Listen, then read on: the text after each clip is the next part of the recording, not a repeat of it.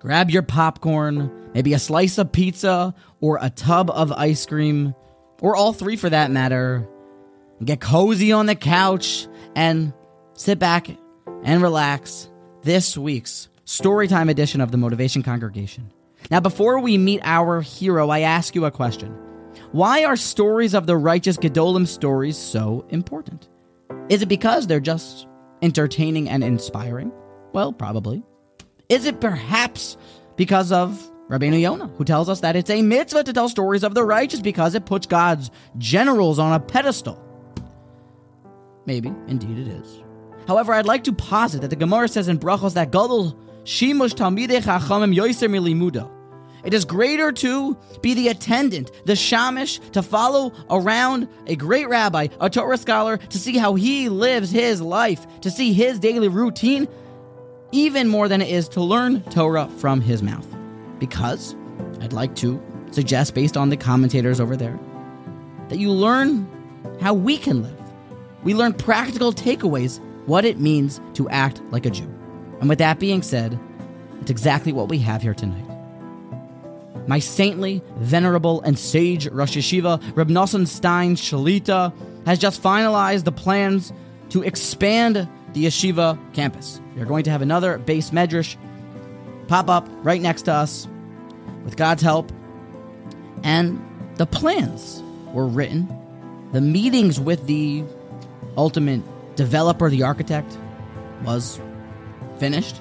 And now everyone was waiting until something cool would happen. I don't know. Where's the shovels? Let's go. But we're all sitting here for months to no avail. Nothing is happening. Then I heard through the grapevine, actually two sources over, so it's set one person removed, what the hiccup was. See, the Rosh Yeshiva figured out that by building this expansion to his yeshiva, building Torah bigger after all, it was going to block the sun that was coming into a bubby that lives on the block's living room. She was going to have less of a view, less sunlight in her home, and he would not agree to continue with the plans until the bubby showed up at the architect's office to approve the designs. You see practically here, I love this story, what it means to live like a Jew. Yes, we're building Torah, we're building a yeshiva, but there's a halacha. It's hezek re'iyah. You're blocking someone's sunlight. You're m- messing up someone's view. Gadol Shimush Talmidei Chachamim Yoiser Milimudo, and here we see from the great Rav Nosson Stein, Shlita the Rosh here in Lakewood, New Jersey, in Beis Medrash Torah Chesed, what it means to live and act like a Jew.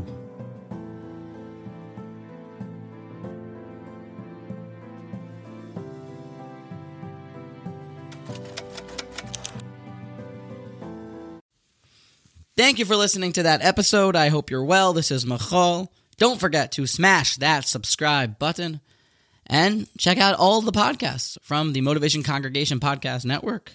Please reach out on WhatsApp. Let's talk. Let's fight about these varts. Let's grow and steig together. And if you would be so kind as to like and even write a review for the podcast, that also helps grow the platform and reach more people. And I guess if you want to be less kind, you can leave a bad review. I guess that works too. Either way, smash the link below, reach out on WhatsApp, and let's be in touch. Have a great day.